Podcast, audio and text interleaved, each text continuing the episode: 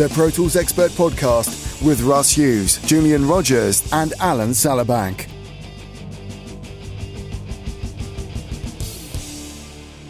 Well, good evening and welcome to Pro Tools Expert Podcast number 326. It's the 2nd of July 2018. I'm Russ Hughes. I'm Julian Rogers. And I'm Alan Sallabank. Guys, we're all in the UK. Are you all heat waved at the moment? Like we are in Northern Ireland, we have this hot thing in the sky we don't normally have, and we've had it for five weeks solid. Uh, are you experiencing the same heat wave? It's really nice where I am. It's not. It's been cooler on the east side of the country, so we haven't been getting those nasty, super hot things, and, and we're not on fire like uh, like like Mike seems to be, or well, not personally, Well- but uh, where he lives is on fire. So On fire. yeah, Uh, Al, what's it down in the west?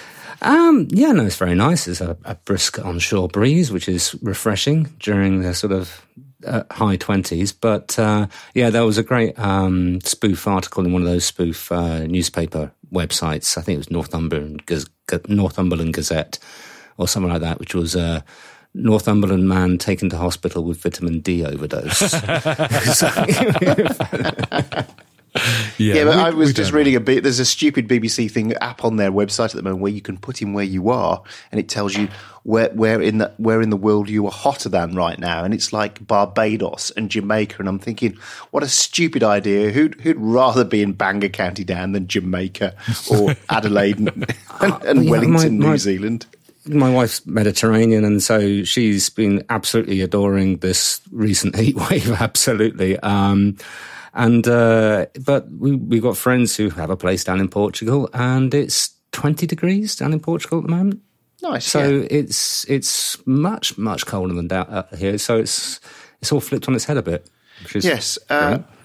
I'm We're just gonna doing turn that- off- that I've thing just that turned British off my people aircon so that Julian doesn't have to RX my entire audio this week because it blows straight onto my microphone.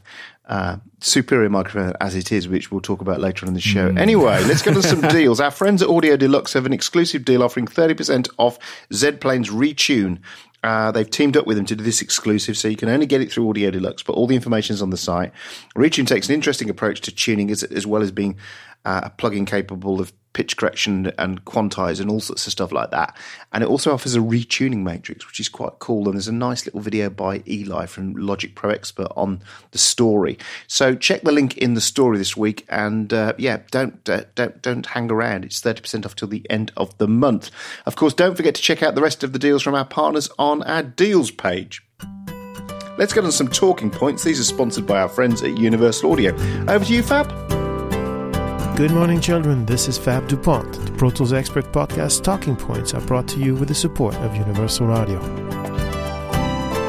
Do your vocal recordings need more shine? Are you in the market for a new audio interface? Well, if the answer to those questions is yes, now could be a very good time to buy a Universal Audio Apollo Twin as part of UA's new Apollo Twin Platinum vocal promotion. Buy an Apollo Twin Mark II Solo and get Antares Auto-Tune real-time free. Buy an Apollo Twin Mark II Duo all USB and get Antares Auto-Tune and the Manley Voxbox plugins free or buy an Apollo Twin Mark II Quad and get Antares Auto-Tune, Manley Voxbox, and Pure Plate Reverb all for free. You can find out more about this and other deals the Universal Audio team are running by visiting uaudio.com or by clicking the link in the podcast notes. Right then. I don't know where to go with this, but we're just going to have to go ahead first, I think. like Martin Luther nailing his papers to the church door and his thesis, Julian decided in, in equally sacrilegious manner to decide the other week to tell us that the SM57 and its cousin, brother, mother, we don't know what we we haven't got to the bottom of that yet. We might discuss that during the discussion. Are overrated, uh, and to which which coffee was spat, uh, and Not uh, over here. uh, well, no, Alan, I think is going to. It's two. I think this is two. It was the worst night for me to join this discussion because I think it's two against one.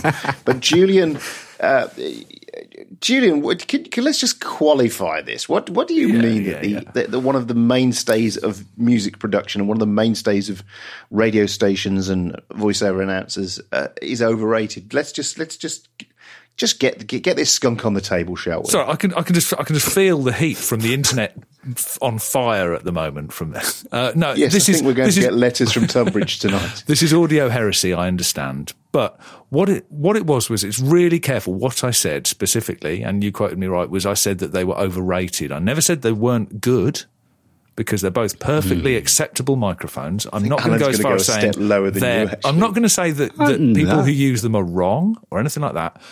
What it's what I was saying was that people it's almost like a kind of a given, and I've heard this from so many people, and so much of it's kind of repeated. I've heard it from people who've actually got pretty limited experience of both these mics, and there are people out there with limited experience of SM57s, believe it or not, of um, of just talking as if they're the magic microphone that makes everything perfect and you know will spread world peace or something. And it's kind of like it's a mic that's all. And it's okay i'll take the sm57 as an example i mean it's i i really really push back quite hard against this kind of almost uh, what are you doing if you don't put an sm57 on a guitar cabinet or on a snare drum I've even joked before that other microphones are capable of hearing this snare drum and will record a signal. It's kind of like it's you know I have been in circles where it's just almost almost heretic to to not use an SM57. And SM57's it's all right. It's it's a, it's an inexpensive, very durable dynamic microphone that's got a bit of a sort of, you know, not too much bottom end response. It rolls off quite well at the bottom in quite a smooth way, and it's got a bit of a peak in the upper mids. And if you've got something that you want to bring out the upper mids on, it's it's quite a sensible choice. But that's as far as I'm going with it. I mean, it happens to suit some sources reasonably well, but I don't own an SM57. Um, I'm not planning on getting one. And on sessions that I've done, tracking sessions where I've had 57s available, I've tended to avoid them just because in either of those, well, any of those SM57E kind of applications, there's always something I'd kind of rather use instead. And I'm not closed to it. And if it does sound better, I'm, you know, prepared to be honest with myself about it and go, okay, on that, that's actually working pretty well. But yeah, um, there are other places I go first on a guitar cabinet or a uh, or a or a snare drum. There, I've said it. Um, I'll now go off and We'll just talk about your alternatives in a while, but but I think Alan would extend this now because I think there's also a voiceover mic article that we put out from time to time about which is the best. And Alan, I think you're quite vocal. Excuse the turn of phrase there about about the the, the amount of SM7s that are in use out there. Well, I mean, Julian's caveat at the beginning of his part was pretty much exactly what I was going to say. So it's not so much about the fact that it's not a good mic. Um, I have to say, from a post production perspective, it's um, it's not certainly no magic bullet, and it's it doesn't produce the best sound that I could imagine could be captured from that particular source. So by that I mean I don't necessarily think that um, the SM7B's suitability for everybody is as wide as is eulogized particularly by you know of course and also by distributors who say you know get the same mic as used on national radio. Get the same mic as you saw on episodes of Frasier. You know it's it's that sort of thing and you know the absurd thing also with Frasier is that that all the all the voiceover sound you heard on that would not have been caught on the mic that was in shot I'm So- sure the mic that was in shot was an RE20 on Frasier. Yeah, well, it's, again, it, it, but it's a look-alike.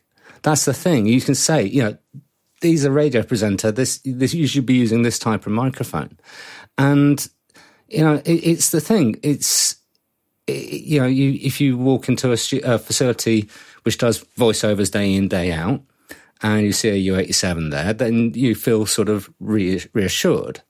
However, I mean, I've had some artists sound absolutely terrible on a uh, U87. They've been found sound much better on a KM86 or even an AKG C451, um, or even an MKH40, which is actually a location microphone. So it's, I think people have this sort of tendency to sort of, yeah, as you say, create this sort of religion about certain iconic models of microphone, desk brands, even. You know, so I mean, Russ, you probably remember, you know, back in the '90s in the music in the large format stu- music studio world, if you didn't have an SSL, you weren't anybody, really, were you? So uh, it, yeah. it's that sort of thing. Yeah, okay. Right, I'm going to start. Okay, let me. I'm going to for the other other side here. Uh, I'll, in fact, I'll go backwards. I'll start with with voiceover mics first and stuff. Uh, what I love about the M7, which you are hearing now, is that a lot of voiceovers I think sound overhyped.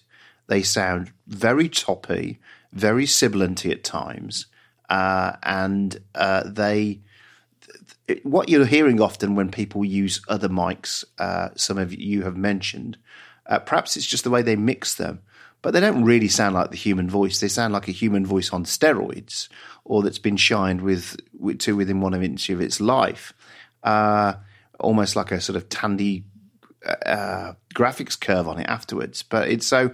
I think that's one of the reasons I love an SM7 is that I can stick one down and not do anything with it and it gives you a great voice sound. Uh, and of course, being a dynamic as well, its suppression of stuff, its rejection, sorry, of crap around you, uh, means that it, it's it's not very uh, temperamental when it comes to the space it's sitting in. Uh, which is a good thing. And I suppose coming then onto the SM57, that's the same kind of thing. If you think about SM57s, Julian, they're often stuck on snare drums in live applications. And I know that I think James uses 58s when he's interviewing people at places like NAMM, where where you're trying to do a, an interview with somebody in a cattle market. Uh, so I think uh, well, that's that's for close mic situations though as well. You are relying on the proximity of the microphone for noise Yeah. rejection. Yeah. So I mean, as I demonstrated when I demonstrated the, the did the review of the clip mic from Rode was sixty pounds. yeah, you know, that has superior noise rejection when used at the same distance from the vocal, you know, than um, an SM58 clone. So it, it's, again, it, it's talking about, you know, there is no magic bullet. As you say, it is a very flexible microphone. Yeah, you can have reasonable confidence that um, you, you can set it up and there will be an acceptable sound that comes from it straight out the box.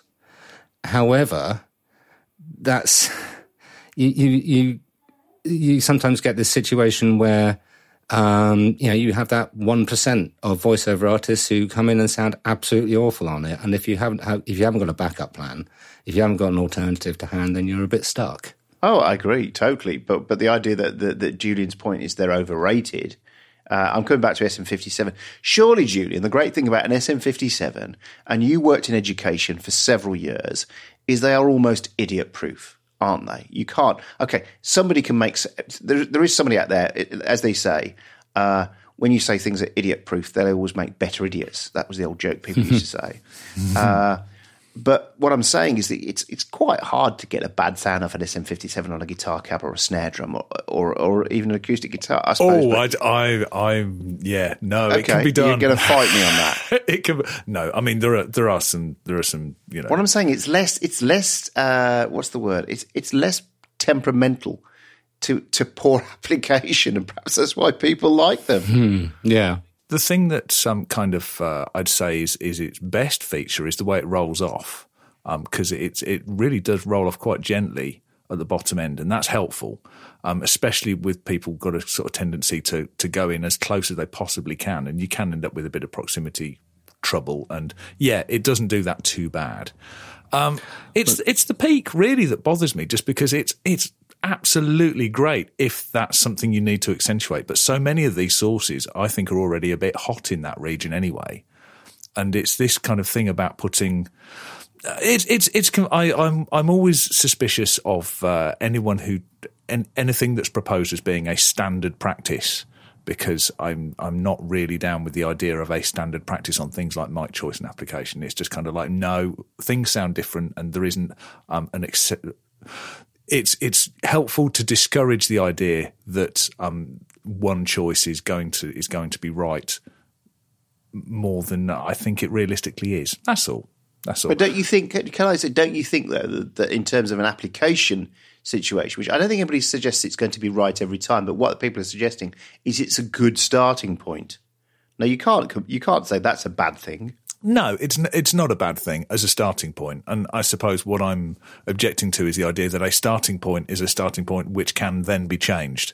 And I've I've come across so many conversations where this is an SM57, it's it's the correct, and it's like, oh, oh, hang on, hang on, it's it's a it's a candidate, but no more. So you don't think I should buy eighty to do the London Symphony Orchestra? I've there is there's a video that I used to use when I was teaching. It was um I forget what his name was. Um he was uh, uh, a Nashville engineer, and he did this great video, and it was uh, with with just like a pro band coming in, recording a track, and he did one with his just you know choice of his uh, the mics he had available and lots of kind of things, some of which were quite expensive, but using whatever he would like to use, and then he repeated the recording using nothing but SM57s, and it sounded very good absolutely covered it no problem. There was some skill involved in what he did with it afterwards, and you know, but it was a really good example. I stopped using it just because he'd used the SM57. If he'd used anything else, I'd have gone great because there are other things he could have used that would have done just as good a job in a slightly different way. But it really perpetuated to students that I was showing this to this idea that there was something magic about the SM57 and it's like. But it mm, sounds like you got that's bit by an SM57 when you were a child, or an SM57 shouted at you. I've just had it You have an almost to me. dogmatic hatred of them. No, no, I'm, I wouldn't go as far as that. I don't have a hatred of them. I um, It's not I- as bad as Kirstie Allsopp, then. Now that was a private conversation. Oh, sorry. Is that, is that sorry? Is that, she didn't that come out of it public? well. Yeah. um, but it was. But That's was another thing we might get onto one day. I don't mean get onto Kirstie Allsopp. I mean get onto the subject of Kirstie Allsopp. Dear, Uh, oh dear. Um, so but- no, my my point, bringing it back to the microphones, is uh, I mean SM57 with the whole SM57 uh, SM7B thing. What I will say in defence of the SM57 is that it's it's a it's a sensible sized mic and a, a, for a sensible price. It is inexpensive and it's you know it's it's great. It's just that people, some people that I've spoken to, and I've spoken to lots of people about this, seem to give it this special status. And I just don't believe it's any more special than several other equally good microphones, which don't get the same attention. And that, in a nutshell, is my position on it. With the It sounds SM7 like thing, t- it's, it sounds like you, it's, it's, it's almost like you you feel it's it, because of its overstatement. You're kind of kind of trying to balance the balance the scales here. That's exactly what I'm trying to do. And underwriting the whole thing is I have never said and will never say that the SM57 is a bad microphone. It's not a bad microphone. Okay, I'm going to go back to Alan in a minute, but very quickly, two alternatives to an SM57 on snare. Same price. Now you can't say a, a two grand ribbon. So don't forget as well the SM57 you can get for a a hundred dollars, can't you? So Um, it's yeah, a quid. bit less. let's actually. put that into context as well. We are talking about a hundred dollar mic, aren't we? Or ninety Uh, pounds yeah. if, you, if if you live in Brexitville. Uh, is that about the English price for it these days? Yeah. Yeah, yeah, I just looked up today. alternatives at that kind of okay i'll give you a bit of a bit of leeway but generally what are the alternatives you I would don't think you a need to. Things that I've used a lot in place of that. Um, uh, a Sennheiser E604 um, on a stand so you can position it properly because on the clips you, you kind of a is bit that the restricted. pancake mic it's Uh, flat it's like it E604 like a- is the it little like clip-on one that get used loads, little plastic ones that get used. Oh, I um, thought you. What was that little? live? what was that one that. Sennheiser made that looked like it been like a, it looked like a D12 that had been run over? Do you remember it was a gold one? Uh, I thought you. Ah, no, you're talking about the. There's two. There's the 609 and the, no, no, sorry. That's, it's, I'm going to get my numbers wrong here. That's there's a, one's a 906 Well, and the other is start- a. this is what happens when you start bad mouthing an SM57. You kind of tie yourself up in knots, mate. eh, ah, okay, okay. There's two, and the gold one I think is a 906 possibly. okay, right. Uh, I'm just going to check. It is a 906. Yes, it is. And there's another one that's slightly less expensive. That also is an extremely good one on snare, but the shape, you know, I don't know. But I'm going to go just with the 604, the little clip on bog standard live mic. If you take it off the clip and position it on a on a on a short boom stand, that works really nicely. But my my my probably my no, actually, I'm going to change that. Forget that. I've thought of a better one. It's one that I've got You downstairs. see, if you had less SM57, you wouldn't have to do all this thinking. This is the problem you've got thinking is thinking's bad. Absolutely, it It should be is bad, especially when you're recording. Let's fix it in the mix. Right. What's going to happen is I'm going to, I'm going to do my two. First one is, is the mic I'm using right now. I'm going to use the Beyer M201, which I use on snare loads, and I really like it because it's nice and beefy in the sort of low mids, and that's good. A big fat snare drum works That's like a extremely pencil well. mic, the 201. Yeah, you but it is a they make dynamic. pop shield for it. Uh, yeah, it's it. That's a great mic on snare. The other It's one a I'm Ki- going to isn't it a Kim Jong Un mic? The 201. We'll get onto that another day, but yeah, yeah. and the other one, I'm, the other one I'm going to go with is I'm going to go with the Audio Technica ATM 25, which sort of looks like a little stubby little RE20, and that is Okay. brilliant on snare. Uh, okay, guitar cab. Guitar cab, um, oh. Uh, E E the, those Sennheiser E nine hundred sixes are fantastic on guitar, um, but I use MD four two ones and four four ones a lot as well, and I've got a pair of Right. Coles which are just great, but that's a different thing. Acoustic.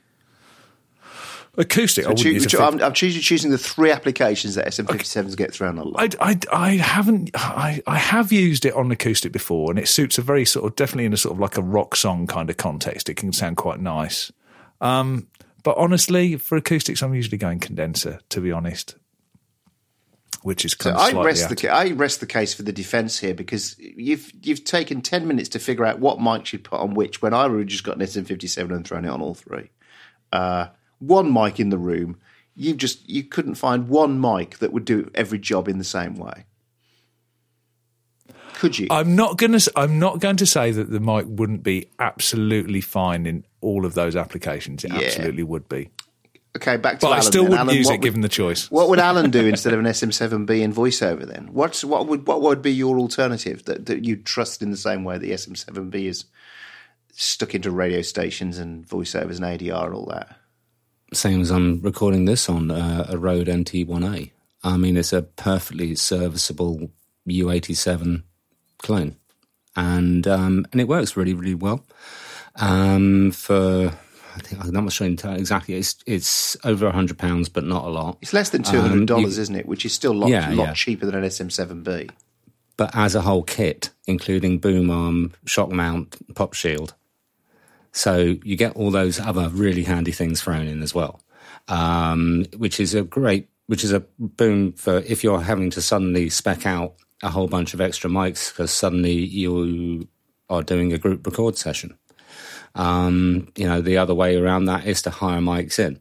Um, and uh, but yeah, there are, there are plenty of um, other alternatives by AKG and Sennheiser as well, and you don't have to stick to a large diaphragm condenser either. But I don't think that dynamic mics have such a close voiced um, characteristic to it. And you know, you were saying about the the sheen, the sort of sheen that a, a U87 gives to of, of a, a dialogue, a vocal. It, yeah, I, I- know what you're saying, but the the thing is, that sheen does really help with clarity for a start, because it does help with the HF frequencies, uh, which is a, a major issue when you're talking about clarity.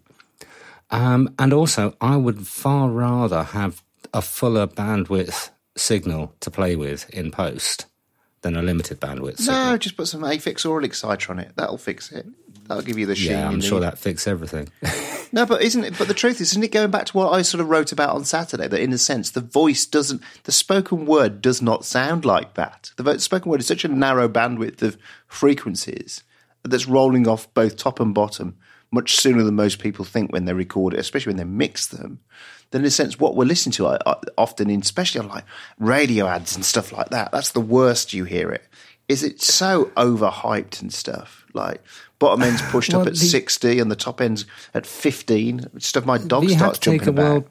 You have to take a world view of this, though. So, uh, to give you an example, when I uh, was doing a stint um, doing various reversioning at Disney down in Shepperton, and we, you know, we're mixing into uh, thirty different languages um, films, and we, know, we can't possibly be fluent in all those languages anyway. So we're having to work on basic tenets of legibility and understandability and things like that.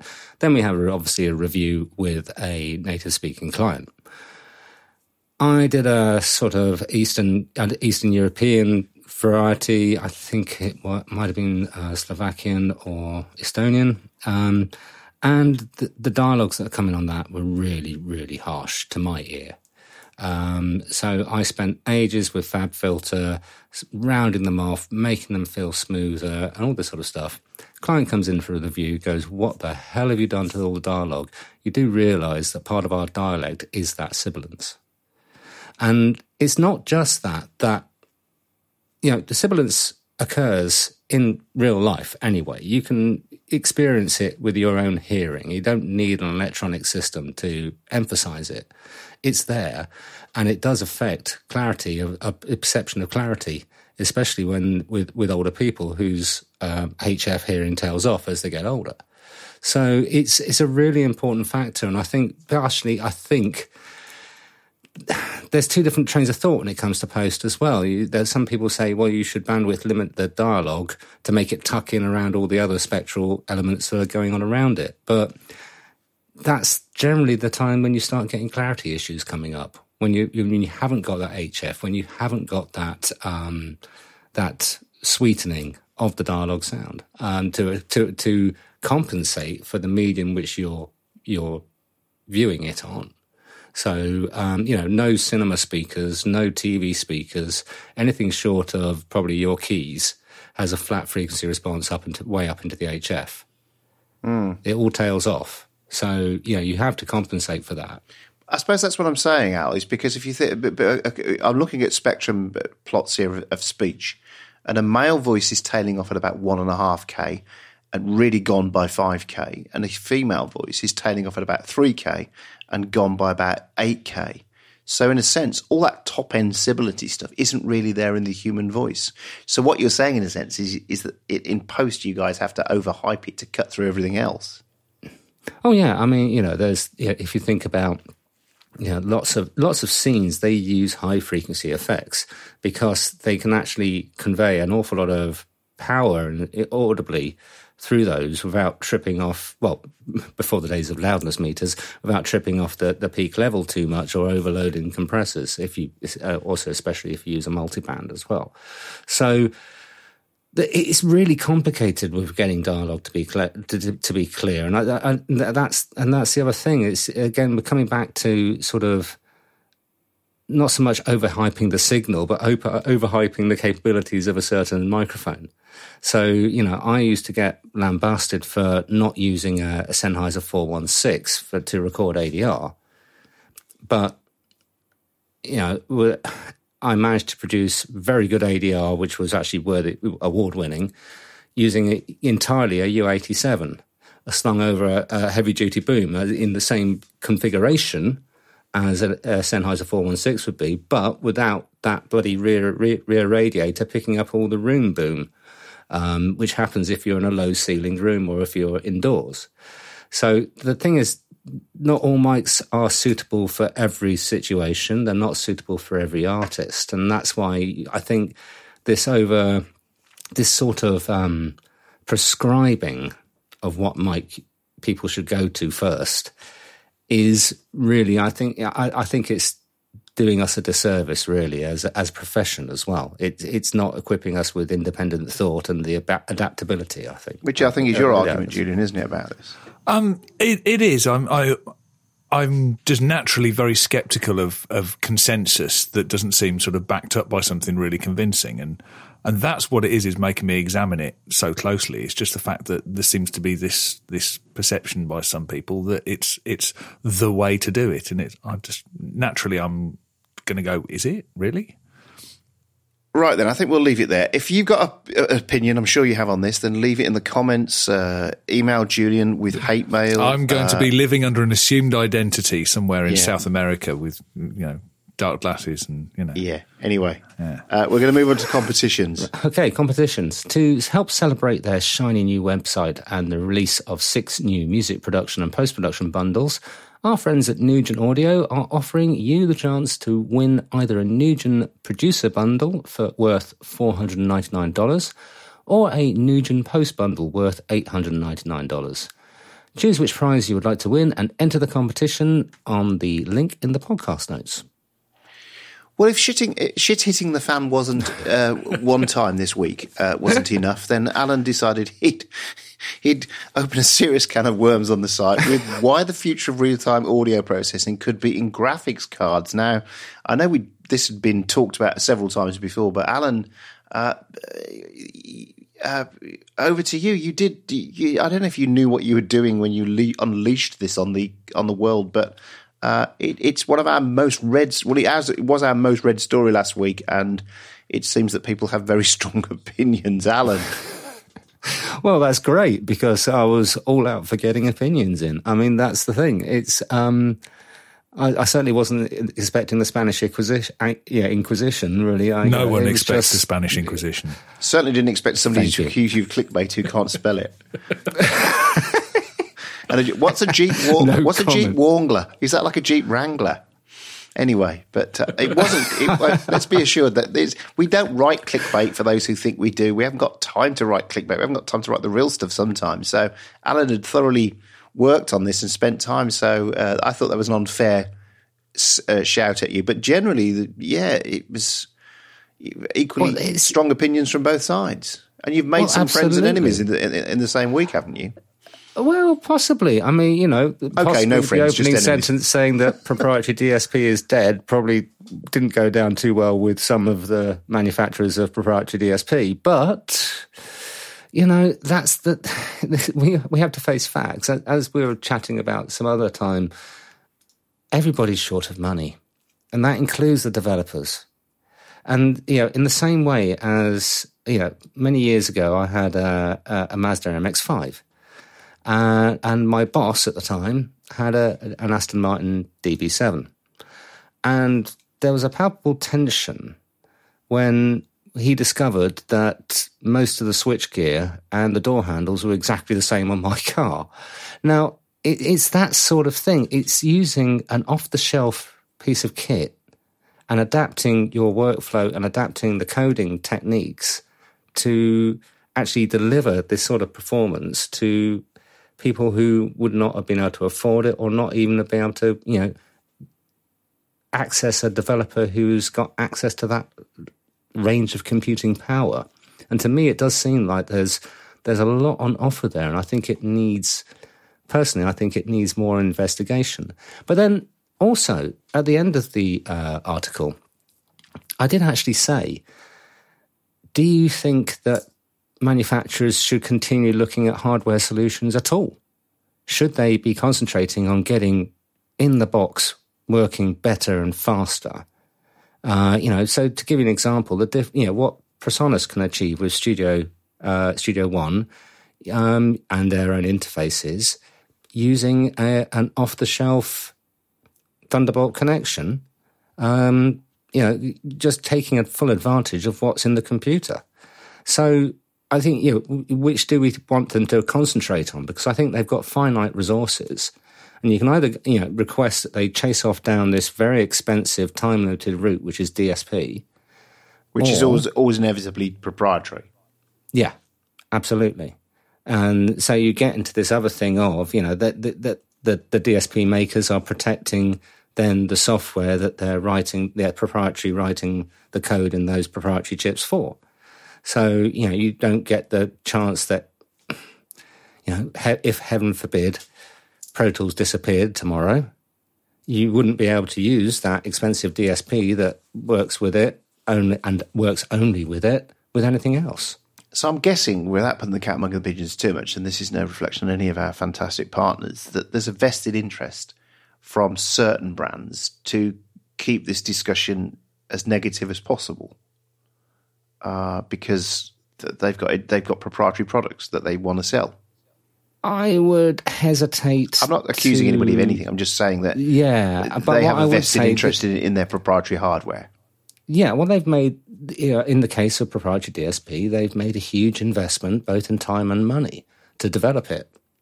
Uh, it takes an awful lot of brain power to develop custom silicon. That's just a fact, and then that that that enhanced brain power costs an awful lot of money.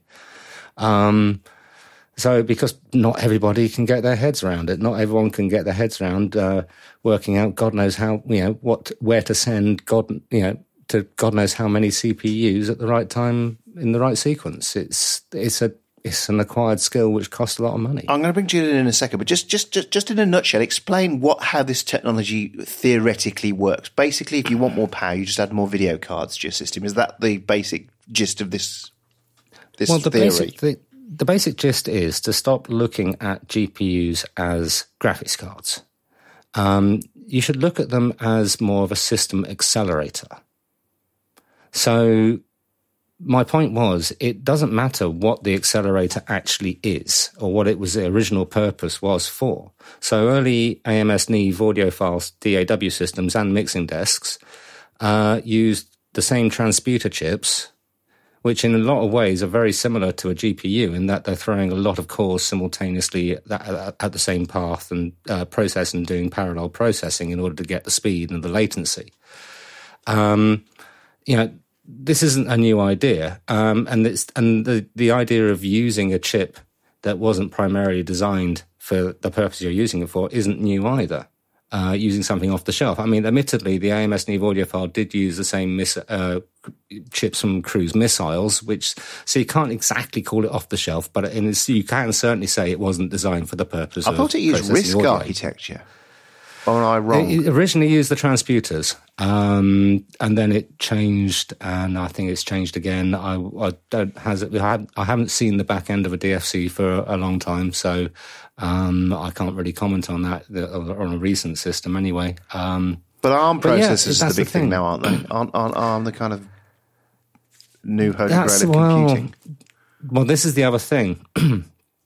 the reason why we need accelerators more is that the base units of computing, the CPUs, are all being subtly scaled back for power consumption, heat consum, you know, heat pro- pro- production and stuff like that. So what you're finding is that the the, the, the core specifications of desktop computers and laptops are, are, are staying fairly still at the moment.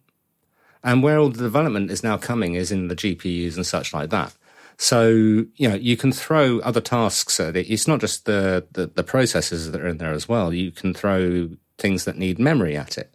So, um, for instance, on my laptop test, um, there was less, significantly less Pro Tools system RAM usage on my laptop than there is on my desktop.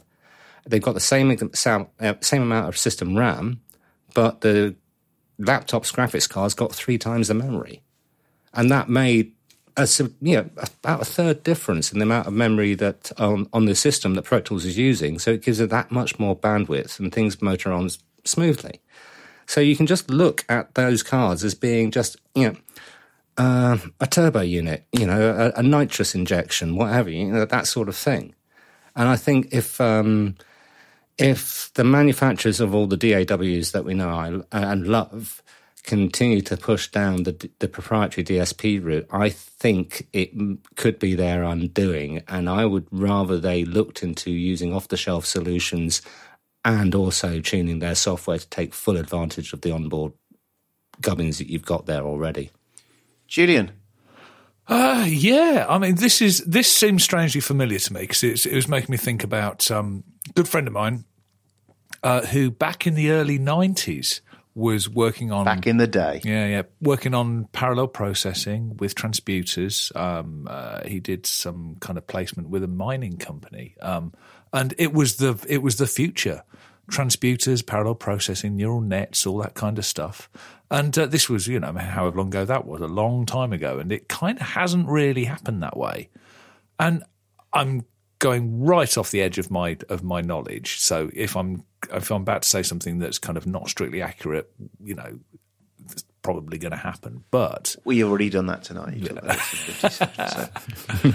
it's all up for grabs now, isn't it? But the uh, but I some only some tasks are kind of like really suitable for parallel processing.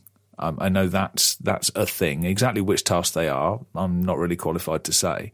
Um, and um, uh, basically, I mean, if if this was some kind of uh, highly parallelized processing, were some kind of sort of you know golden bullet, then I'm kind of confused as to why it hasn't um, taken off uh, better than it has. Just and I can't help thinking there's some kind of issue around writing. I mean, it might be that everything isn't really working on that kind of architecture, and the, and the shift to move what we're doing at the moment onto some kind of fundamentally different architecture might just be just too much, too much work for it to really take off. Ah, uh, the the other thing that um, that strikes me about this is. Uh, I had an interesting chat with Michael Carnes, who does know what he's talking about, um, mm about uh, if you remember a few weeks ago, Alan, we were talking about FPGA and yeah. the, the kind of like why weren't more people maybe using that? Because it seemed to sound interesting. At the time i'd been i'd been struck by there's a synth that was kind of being prototyped and sort of generally um, uh, shown around uh, industry things that's been picked up by waldorf um, I forget the name exactly, but it's FPGA based, and I didn't know you could do that. I knew you could use FPGA for things like uh, things like mixing consoles. A lot of those run on FPGA, and of course things like the low latency path on HDX and stuff. That's FPGA as well.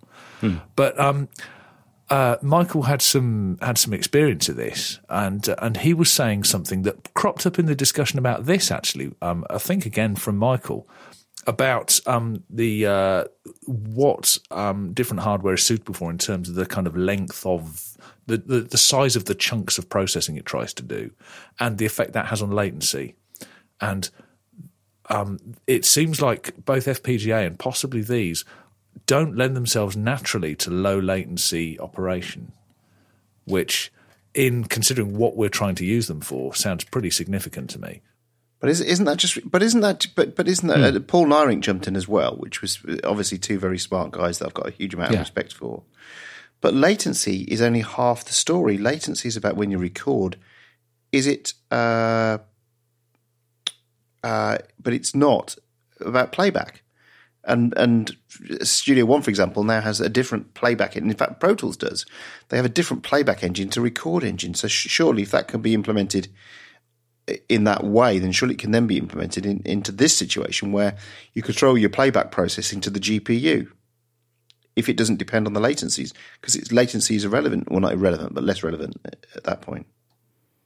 Yeah, and it can be yeah compensated for with buffers or what what have you. I, I, it's I I just think yeah I, I I think that the there's there's an opportunity here. I think to explore it. Um, I think if you look at the the base specification of one of these accelerators, then possibly you could say, yeah, that's not good for this application or what have you. If you're just looking at the specs, but the same as if you were buying a bog standard Ford Fiesta, uh, you could look at the specs at that and go, I could never take that rallying. But actually, leave it for half an hour. you know, leave it for a couple of days with my mate Steve down the road, and uh, yeah, no problem be able to do that once it's been tweaked and once the full potential has been screamed out of it. And I think that's the potential, judging by some of the development we're hearing about, uh, again, in the comments section of that article. Um, I think, you know, I, I don't want to be over, overly optimistic, but I think it's an avenue worth explore, exploring further, really, especially as, as you say, in the field of um, of uh, re- of mixing and yeah, re-recording and such like that. Well, this is something that we've spoken about before about the idea of having some kind of uh, um, modular processing unit that you can build a system of the appropriate power out of just by chucking more units into it. And this, if if this were a viable way of doing things, it does sound like a, a, an ideal way of being able to um, build this, a system with the power that you need um, in fairly kind of like uh, fairly accurate increments, if you see what I mean. So uh, rather than mm. just kind of like you know, do I want an HDX one, two, or three? You know, and is, these are kind of like big chunks of processing you're throwing in. Um, uh, having something maybe a little finer and a little lower unit cost would be attractive. Of just kind of like, okay, I think I'm starting to outgrow my system. I'll chuck a couple more of these cards in for potentially not a huge amount of money and get the appropriate amount of extra power that I need for the work that I'm doing. So, maybe. but also in the march of technology, I mean, so um, the graphics card that's in my Plan B machine is exponentially more powerful than um, the graphics card that's in my main Windows system. Uh, three years apart, and a hundred pounds less.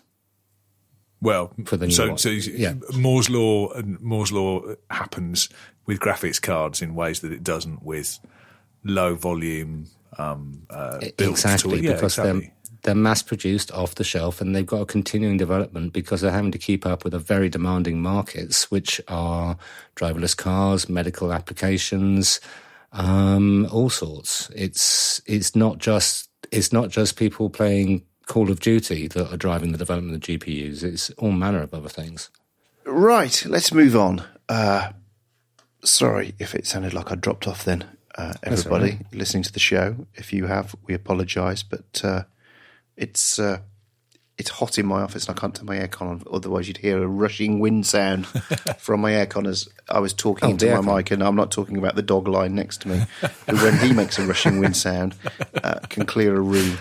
Uh, I take him on a riot and use him instead of tear gas because when he drops one, the world notices. Any, anyway, uh, we've got no feedback from the community this week. Obviously, they've all got their mic levels right. Uh, see what I did there. Questions from the community are sponsored by RSPE Audio. The Pro Tools Expert Community Feedback is brought to you with the kind support of RSPE Audio Solutions. Great people and great prices. RSPE is proud to announce the new ASC Nano Attack Wall. It's a mini version of the ASC Attack Wall, which takes all of the acoustic benefits of its bigger brother and shrinks them down to fit on your desktop. Get a reliable, repeatable, and accurate sonic space that's extremely portable, so you can take it with you when you move or work in another studio. Learn more at the RSPE website at the link in the show notes. Ray John Tagayon, I hope I got that right. Uh, hi, our studio just finished mixing an Atmos project for the for a client. The MXF is set to be checked by Dolby, and once approved, we'll be del- doing deliverables including DCP as well as an MP4 file with the Atmos sound. I did some research and asked Dolby about it, and for the MP4, they recommend we use the Avid Atmos Production Suite, Dolby Media Producer Suite, and Dolby Media Generator. I'd like to consult if we're going to do this, in your opinion, if going to do this is correct. Once the MXF has been approved, I assume this can be passed through the Atmos Production Suite plugin in Pro Tools. And from this, we can then create an Atmos file set according to our Dolby content. The file set can then be ingested to Dolby Media Producer to acquire Dolby Digital Plus files for muxing into MP4 using Dolby Media, Media Generator.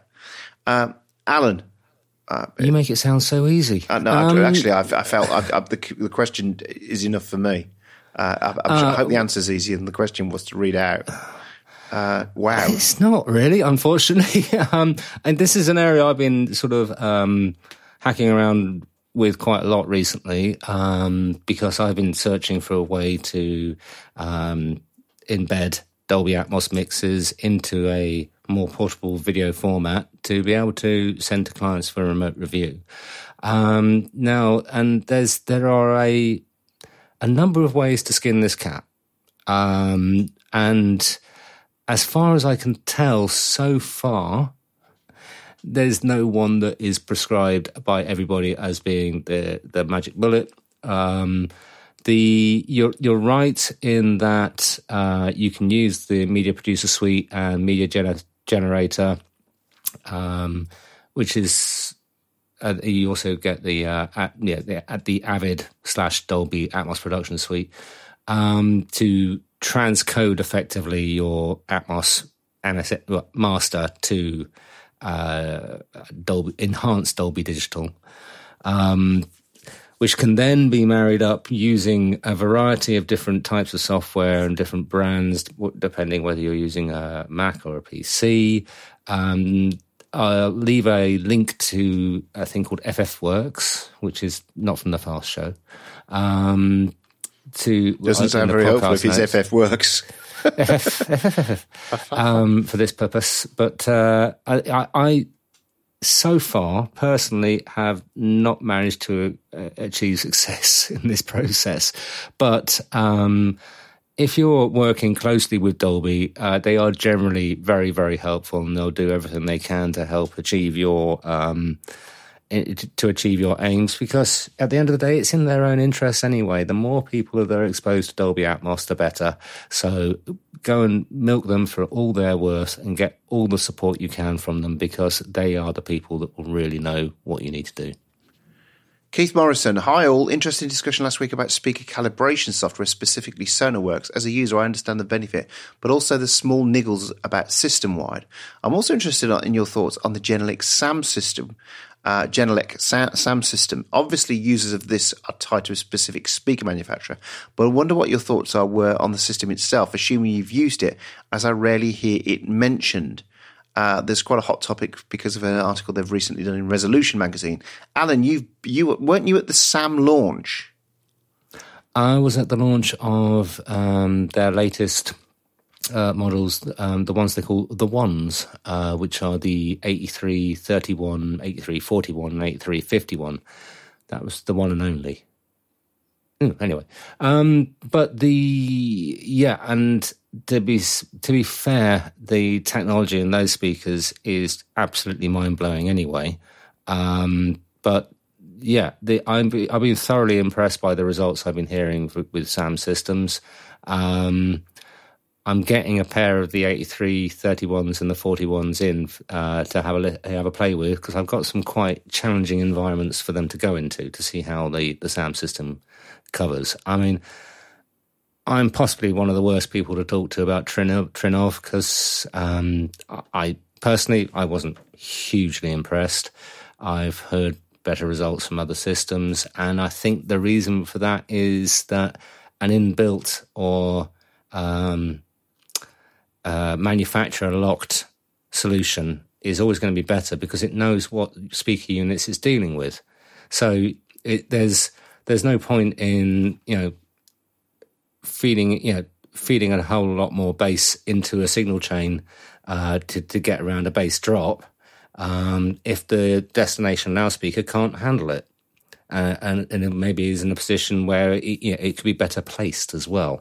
So, I mean, this is the the reason why manufacturers like Sonarworks have different profiles for their headphone correction software as well. So you can actually put in which headphones you're using, and then it will correct accordingly to that. So I think, yeah, um, keep your eyes peeled for an upcoming review of those um, those speakers. Uh, I think the reason why you don't hear much about them is that the SAM option is quite expensive. It is quite a premium feature, which you only find on the on the upper models of Genelecs. I have to say, I heard them in somebody's studio who had a small pair and a big pair, and I was unimpressed.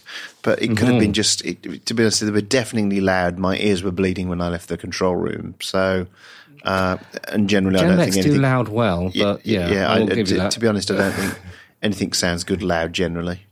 Yeah. Uh, this is a Harley. I mean. Genelec is a very marmite marmite brand. Uh, it, it, that's the thing. There, there are so many people who absolutely hate it, and there are other people, not myself. I'm very very fond of it. Um, uh, I've always had great times with Genelecs, um, but uh, other people's experiences may vary as the, as the disclaimers go. Bob Durkak's been in touch. Hi, firstly, thanks very much for the marvellous site. Could you please remind me of an efficient technique to separate individual cuts from a longer stereo file? I have several old school CD libraries of sounds that contain a multitude of tracks, each of which has a variety of contiguous audio selections within. I've been importing a stereo track in Pro Tools, stripping silence, and then saving each individual track as needed, but surely there's a quicker way to accomplish this task. Uh, well, Russ, what do you think? Bob, you're halfway there. I think the strip silence idea is quite cool, actually, because as long as you don't set it too sensitively, then the gaps between each song would be perfectly matched, and you could use the uh, the time, the minimum time between start and end points in strip silence to make sure it didn't let's say in the middle of a song, a, a, a, tom dropped for three seconds and then the band came back in. So there are ways around. So using strip silence is quite a smart way of chopping it all up. Uh, but then all you have to do is press Command A on that track to mark up all the audio you've got left, which should be the tracks. And then if you go to your clip list, you'll see them all marked, highlighted, all those clips. And then you can export those uh, in one go uh, uh to uh, to a folder of your choice. That would be the that would be the bit I would do to automate the process fully. But I think strip silence is probably a smart move you've been doing. but actually saving them all is where you're going. Don't you don't have to go one at a time. You can mark them all up and just export them all in one go uh, from the timeline and from the clip list. Uh, and I think clip list does it allow you, Julian, when you send it back out from the clip list to rename them? Uh, or is it no? It doesn't, does it? So you would have to rename each track before, or you could, re, or you could rename it once it's out of the clip list. But it's entirely up to you, which is the quicker way of renaming them. Uh, probably uh, once they're out in the uh, in the folder uh, of your computer. Any other thoughts on that? I think that would be my chosen methodology. Yeah, if if it's if it if it's um, you know one long track with silence in between recordings, then uh, yeah, certainly I think it should. Um, that, that that I think he's got the best workflow with just stripping silence there. Definitely. Good. Uh, let's move on. Greg Giorgio. Great name. Hey guys, I love the show. We love you too, Greg. I've been listening for a couple of years now and I never miss an episode. Thank you, Greg. That's more than can be said for most of the team. I'm a professional engineer and I've been working full time for 18 years and I really know my way around this stuff. However, there's one thing I've never been able to figure out and I've not really heard it mentioned anywhere else. I mix in this way track uh, tracks through AUX's drum bus, bass bus, guitar bus, school bus, he didn't put that in the question. I just thought I'd put that one in. Then the, the those AUX is through a master orgs with a bunch of processing, comp EQ, limiters, etc. Then the master orgs prints to the tracks in Pro Tools. This allows me to hear my new mix when it's on input and my old mix when it's not on input. It's awesome and I don't want to work any, any other way. However, input sounds slightly differently than the printed track. It always has. I've been doing this for many years on many different systems, starting from Pro Tools 6.9. I've used LE, TDM, Native, Mac, Windows. The result is always the same. Input sounds different. Different how? It's more nasal or has a much rougher texture. I can't really tell, but I can close my eyes and toggle back and forth 15 or 20 times and still pick uh, input 100% of the time. I've had, had other engineers over who can do the same. Here's what gets really strange. I can print a track of 1 te- 1K test tone and put it beside my track on input, reverse the phase, and it will null. So you'd think it would be a non issue. But my ears tell me something is different and I can pick it out 100% of the time, whether I'm at home in my Windows Homebrew with HD Native or on my Mac in the studio with a full HD rig, headphones or speakers, I can tell the difference. My theory is that when I flip the phase to test it, the difference is buried in the noise floor. I think it's 0.2 dB difference, but if you want to test it, you don't even need a mix. You can import a mix track from a CD, send it through an AUX to a stereo jack, and copy the imported track there as well. That way, you could do an A/B with with input monitoring. They will sound slightly different. Why does it matter? Well, besides my mixes, if everything uh, we hear on input sounds different from what's being recorded, then we'll be at a slight disadvantage when we get the sound. It's not a huge deal, and I've been working like this for years. But man, I keep waiting for Avid to fix it, or even my, by mistake. That's it for now. Any thoughts, guys? Any thoughts? I'm confused by this just because the nulling thing. Because the, the, first thing I say is try a null test, and if it's nulling, then yeah, but there's a big difference between nulling uh, 1K sine wave and uh, a cross spectral signal. Yeah, what sure. I mean, it's, um, it's well, one's dynamic and one isn't. That's a I do have a, I, I do have a thought. Go that on. that null test would work if the difference is hearing happens at the master bus. I because the nulling is only nulling versus he's nulling a track. So basically, any tr- any tests he's doing are before the output stage of Pro Tools. Agreed. Mm. So the only place this difference can be occurring is beyond either beyond any of the buses he's created or beyond anything that that null test and the thing are passing through. So it sounds like it's not an input problem or an input difference, but an output difference, that it sounds slightly different at the output stage, depending on record and playback. That's the only way you can explain that the null test works. I don't think he needs the master AUX. He needs a master fader with all that processing on it. And then he should pick up the input to the record track from the uh, master bus that he's sending it all to, which has the master fader. Yeah, but it. it wouldn't be using that. I think he's going to get AUX, more consistent results. Wouldn't be using that AUX so that his um uh, so that his because of the inserts thing for pre or post fader. that's why I imagine he's doing that. But are we agreeing No, that the null, basically- that if the null test is working, then it has to be something beyond the null test that's causing the issue? It has to be, doesn't it? It He can't does- be before the null test. Does he give a definitive answer of what he's using? Because he says he's u- what he's used in the past. Does he say what he's using? no, he now? says it doesn't matter what he uses. He says it's always the same issue. He's used LE, TDM, Native, Mac, Windows. Well, that's entirely different. If it's because I mean, if it's if it's happening in LE and TDM, then they're totally different mixer engines. So hmm. I'm I'm a bit confused there. Is he? Mm, no, because if he's been doing it, finding this since six nine, they didn't have floating point. or then does he either. just have an amazing party trick where he can identify what he thinks is the, the right one each time? Well, the other question is going to be um, he he needs to try this double blind so that somebody is is changing for him, and the person who's doing the changing doesn't know which is which either. Because that's the only way that's kind of like scientifically rigorous. And doesn't he? He needs more than two as well, doesn't he? Um, there's there's set ways of doing this stuff to eliminate bias, and it that's that that sounds easier to do than to really go through and find out what's going on. Because you know, I'm I'm sure I'm sure he is getting it right, but there's a question about why is he getting it right. No, but if you put a third in, then you that definitely means that you can't be hundred percent accurate by guessing it. That he knows it's not a bias issue, doesn't it?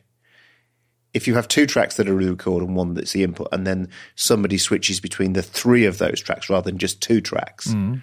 then his probability of getting it right just by guessing greatly diminishes if it's just a guess. Sure, but still, if he does it double blind, properly double blind, then you know He's at two handkerchiefs.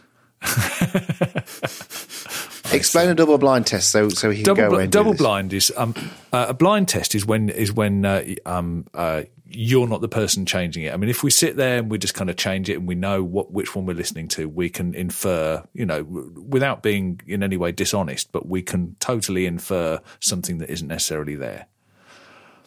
Double, so you need somebody to do the changing for you, to play it to you, and you're sat with your eyes closed and saying this one or that one or this one or and like that, and doing the change for you. Double blind is when the person who's doing the switching doesn't know which is which either, because So they can they can communicate unknowingly. They can communicate something mm. to you. Do you say, "Do you like that one?" or "Do you like this one?" You know, and that can carry some bias and influence the person who's who's being tested. Didn't Nugen make a plugin that did this? They did. I'm trying to remember what it was called. We will put it in the notes, but there is a plugin from Nugen that basically does double blind tests for you, doesn't it? um, it does. Yeah, yeah, yeah. I mean, absolutely. It takes away and it, it, it removes you from knowing how that stuff works. So yeah, definitely, that's an easy way to do it. Yeah, we should have a look up and see what that is because uh, yeah, that's a useful thing. Good. Pro Tools Expert podcast is created using Source Connect Now from Source Elements. Register now for your free account at now.source-elements.com. If you've ever tried to do interviews over the internet with apps like Skype, you will know how hit and miss the audio quality and connection can be. And even on a good day, it isn't really good enough for a long form interview. We now use Source Connect Now, which offers ISDN equivalent quality audio using a Chrome browser with no software to install. To get your free account, follow the link in the podcast notes. Uh, it's time for Find of the Week. Uh, these are sponsored by UJAM. UJAM Instruments plugins are your studio companions. Always on call when you want to ride, play, and record tracks. Take seat in the producer's chair and tell your player what you need. This means a maximum of musical and sonic integrity and versatility, and a minimum of your precious energy required to get there. Discover our virtual instruments at ujam.com. So, Al, what's your find of the week uh, this week that people can benefit from. Well, it's more of a reminder of the week for me. Actually, it's to make sure that my everything I use is software wise is up to date. Because um, especially if you have to deliver to tight technical specifications, um, or if you're even facing some challenging material. So uh, I was getting some discrepancies with some mixes I was sending out. We none of us could work out what was going on. Uh, it all seemed to tally between various different uh, loudness software I was using to measure with. So we couldn't work out where this discrepancy was happening. And uh, a bit like our previous um, inquiry, I, I was convinced that something was happening to my mix after I'd sent it to the client.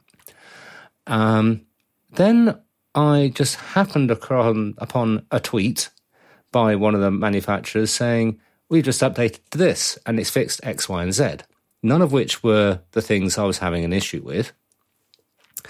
So went and updated that. In doing that, realized that was the cause of my discrepancy, uh, but then realized that all the other plugins needed updating as well because they were all up to date and they were performing the same discrepancy as well. So it's a reminder of the week make sure everything you're using is up to date and as you know, before you start accusing other people of tampering your mix or doing anything like that. Nice. Julian, what's your find of the week? Mine was uh, this weekend, I was reunited with uh, a Casio MT45 uh, little keyboard that uh, I bought as an 11 year old in 1982. Mm. And uh, it was, uh, it was basically the thing that got me into uh, everything that I've done subsequently. Really, I I I, I became I, I, made a band with my mate who lived around the corner, who was a dr- who actually even then was an extremely good drummer, and that kind of got me into playing in bands, which got me into everything that followed since. And I hadn't seen it in uh, several decades, but it turned up in. Uh, I gave it to a friend of mine's son, um, who is now in his thirties, but it turned up in uh, in. Um, in his loft, and he got in touch and said, "Do you want this?" And I said, "Yes, I absolutely do." Although I did, I, I did uh, think about it, and uh, if I'd if I'd known then that I really should have got the MT40 because that was the one that had the rock and roll rhythm that was used in Sleng Teng which is a, a, big kind of like reggae dancehall hit in the mid 80s. And that's a bit of a classic. Whereas my one, I looked up on eBay, it's worth about a tenner, which probably means I wouldn't sell it. Not that I'd sell it anyway, because I haven't seen it for many, many years. But yeah, there we go. Um, uh, it's not a classic, but it's valuable to me. It scores high on the reviews. I'll just be looking it up. Have you? Okay. Yeah.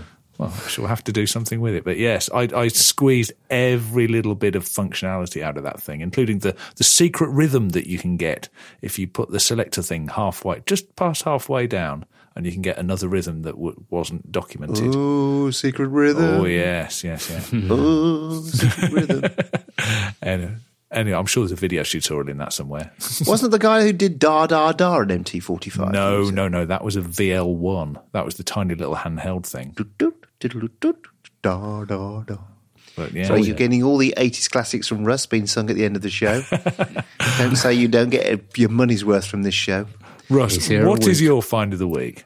Well, strangely enough, and, and, and, and coming all the way full circle, uh, in, in, doing a little bit of research for tonight's show, I, I discovered the Shure blog, and it's really, really good. Uh, lots of different topics, and just go and check it out. It's got everything on broadcast and live, and microphones for journalists, and house of worship, and listening, and it, it, it, it's really cool. It's it's just it's it's really a lot of brand blogs are pretty crap if I'm blunt with you. They kind of try and half half-assed attempt at trying to sell to you, but they but there's a lot of great information on the blog from from Shure, and they're not even partners of ours. So I'm not telling you this because they've paid us to say. I just think it's a really well written blog. Actually, and, I've been uh, on that, and they do a thing. I think it's them who do a thing called whiteboard sessions. And okay. I was looking up some stuff because I'm incredibly confused about what's going on with wireless mics. I've not really been in. That's not really been part of my world since it's all changed in the UK mm. since they sold off all the bandwidth and everyone's had to change and whatever. Great explanation. Really. And good, at the so. end of this show, uh, just talking about whiteboards to get my life organised a few weeks ago. Uh, I decided to get a whiteboard to put in my studio because all the technology wasn't helping me. So I put the whiteboard up and thought, this is where I really smash it. And five minutes into writing up the whiteboard, realised I was using a Sharpie. you are not the first person to have done that. Yeah, the idiot's guide to. to, to so they're tasks that will never be completed according to my work. No, I managed to get it off using my wife's nail varnish remover uh, which I haven't told her I've used yet, but she'll hear it on this show. But anyway, with that confession, it's good night from me. It's good night from me. And it's good night from me. Good night.